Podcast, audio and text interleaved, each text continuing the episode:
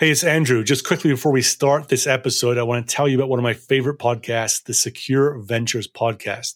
The host, Kyle McNulty, interviews cybersecurity founders about what they are building. I enjoy it because Kyle focuses on their technology, what it solves, why they build it, where it fits in the market. Also, listeners can understand the why of these startups. In some ways, it's a great complement to my own podcast where I focus on the go to market side, not the technology side. He's had some great guests on recently. For example, the CEO of Reality Defender, when they talked about the ins and outs of deep fake detection. Uh, he's had the co-founder and CEO of Ghost Security and also the co-founder of Radical, Chris Peterson, who was incidentally a founder of LogRhythm, where they talk about the role of AI in the SOC. This is not a paid promotion. I just simply enjoy what Kyle is doing with his interviews and get a lot out of them. Check it out. It's the Secure Ventures podcast. Now on with this episode. If you're looking for a way to fire up your B2B sales team or have them rally around one big cause, this is the episode for you. I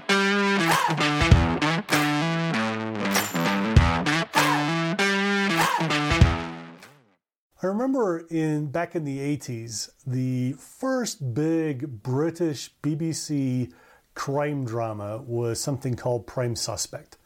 And it was one of these things, and it's actually happened a lot over the last two or three decades where the British, I guess, acting and film community, every year they just seem to have a breakout hit around crime drama. All right. And the one back then was called Prime Suspect. What was interesting was at the start of the, it was a three or four part series. At the start of it, the focus was around solving this murder. And the lead detective was, was getting his team excited, and all the detectives were rallying around the idea they're going to beat Jimmy Smith's record about how fast to solve a case. And what was happening was as they got a breakthrough, they would cheer and go, Yeah, we're, we're going to beat the record. And he would run down the hall saying, We're going to beat Jimmy's record and all this sort of stuff. And he coalesced a whole group of detectives around the idea of this one goal, which was they're going to beat this one record that had been supposedly around for for decades. And this is actually the idea of this episode. And the term these days being used quite a bit is the big, hairy, audacious goal, the BHAG.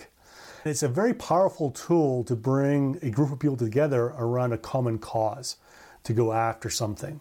And it should be something that's difficult to do, right? But people should feel like it's a big thing if it was achieved, but not too big, it's almost impossible to do. So, how do we use a BHAG in our B2B sales team to rally the team around and get great success? So, the first concept is the idea that salespeople are not coin operated. In fact, it's one of these phrases that just pisses me off, right? It's somehow, to me anyway, it sounds very demeaning when people say, oh, yeah, salespeople, they're just coin operated, just throw money at it. Now, don't get me wrong, throwing money at me is not a bad thing, right? But at the end of the day, salespeople are human beings who have their own motivations. And often, when, in fact, often, I mean, most of the time, vast majority of the time, almost without exception, it's not actually the money that motivates us, it's what the money means. And I've seen this in, in sales reps and sales leaders where it's, it's somewhat closer to their goals of retirement. It might be to get on the scoreboard at a certain level, right? They might have set goals to beat their previous year, the previous year, or they might just in their team want to say, I want to be number one, and to do number one, I've got to sell this much, and that means so much to me. But really, it's the satisfaction of being number one. There's lots of different reasons behind the money. And rarely it's just to say, oh, yeah, I just made this much and it means nothing to me apart from that, right? It's kind of ludicrous to say that.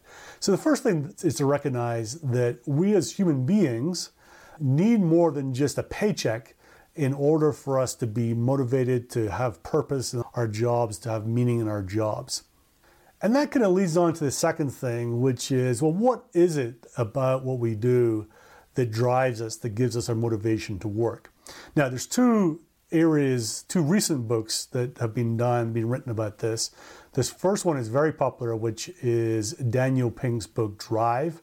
And the second one is a book by Susan Fowler called Master Your Motivation. Very similar in terms of their conclusions, basically looking at a whole bunch of research on people rather than just anecdotes and thinking about what it is as you look at the research that says here uh, is what we as, as human beings are motivated by. And in Daniel Pink's book, they talk about purpose, and in Susan Fowler's book, they talk about connection. But the idea is kind of similar, which is that we want a connection and we want a purpose to this higher belief, this higher dream, this big goal, this this bigger thing to achieve in life. What's interesting when I first started off doing what I doing selling in in software, you know, 20, 25 years ago, there really wasn't anything about this in terms of how companies were thinking, at least the ones that I worked at, right? It was very much, hey, we've got this, it helps our customers in this way. Now here's your quota, go sell, right? And if I look at into the 2000s and certainly into the, the 10s, 210s, there's been more focus from companies to think about what it is they're trying to achieve, the bigger goals and dreams that they have. And this whole concept of the founder story really came to the fore. And that founder story is what's told again and again at companies to say, this is what we're trying to achieve. And it's not, you know, be the most profitable company or sell the most of our software and all that. There's some bigger goal to go after. And that's what the center of what Susan Fowler and Daniel Pink's research is, is that one of the things that we need as human beings is this bigger sense of purpose. So what does that mean in terms of in the B2B sales team? Well, we don't need to rely on the company's big sense of purpose and big connection to a bigger ideal in our individual teams. You, as a first line or even a second line leader, can have your own sense of purpose for the team around the idea of a BHAG. All right, and I kind of look at these in, in two buckets. One is where you're moving towards something some, to achieve some great things, and the second one is where you're trying to, you know, beat or move away from something that's bad right? So what, what, does all this mean and what would be some examples? So it may be that the moving or moving against something bad might be, you know, what, what are we all battling out there? It could be the bad people, the, the hackers in the cybersecurity world.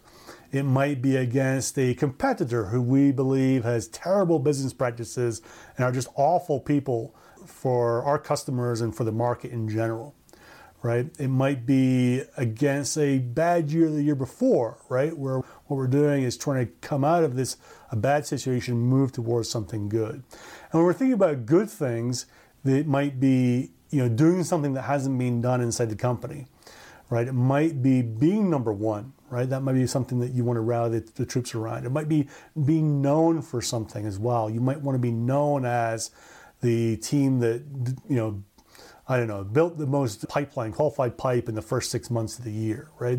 Something like that where you're actually moving towards where you're going to almost win when you get there. Where the other one is about beating someone else and moving away from that world over there.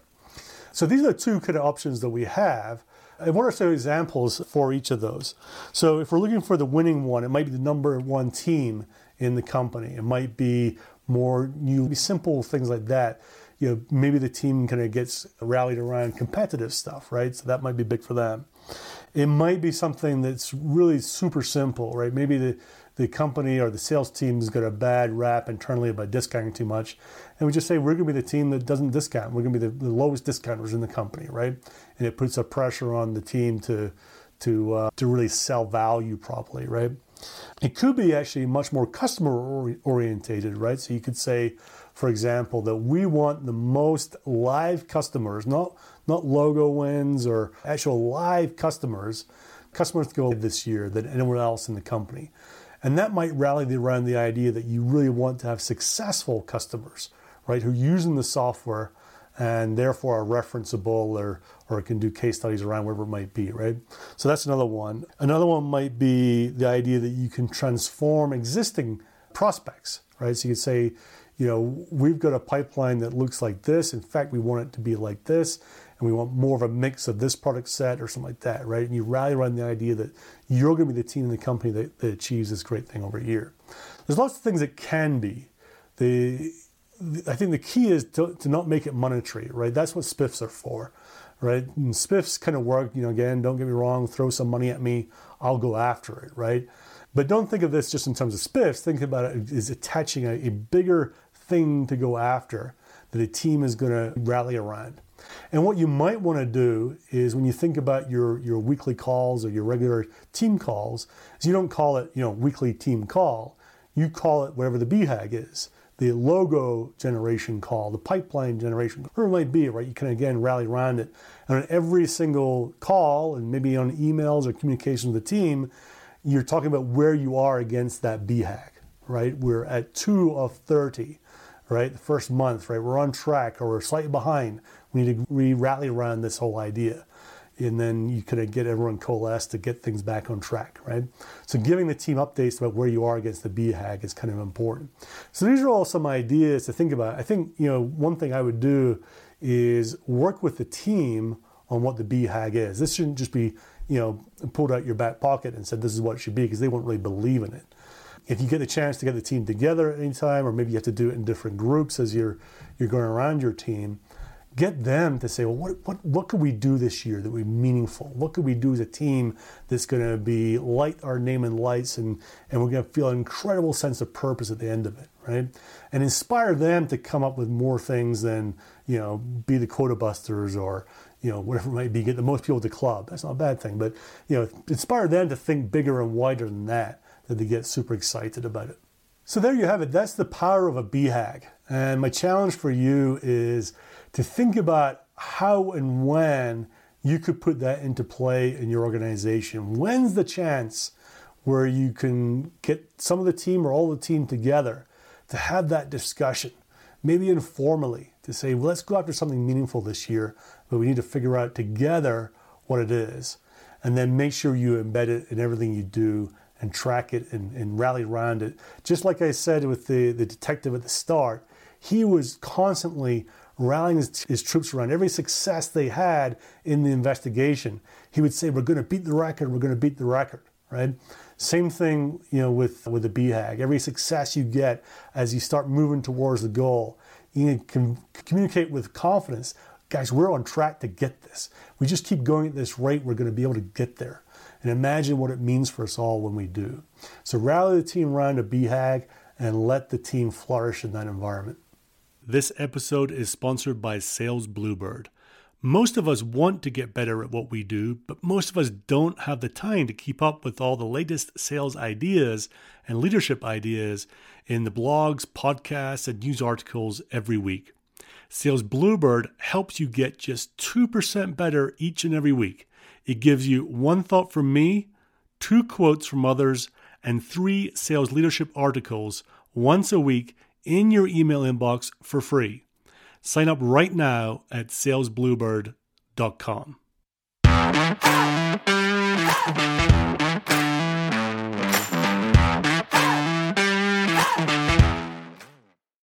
It would mean a lot to me and to the continued growth of the show if you'd help get the word out. So, how do you do that easily? There are two ways. Firstly, just simply send a link to a friend send a link to the show, to this episode. Um, you can email it, text it, Slack it, whatever works for you and is easy for you. The second way is to leave a super quick rating. And sometimes that can seem complicated. So I've made it as easy for you as I can. You simply have to go to ratethispodcast.com slash cyber. That's ratethispodcast.com slash cyber and explains exactly how to do it. Either of these ways will take you less than 30 seconds to do, and it will mean the world to me. So thank you.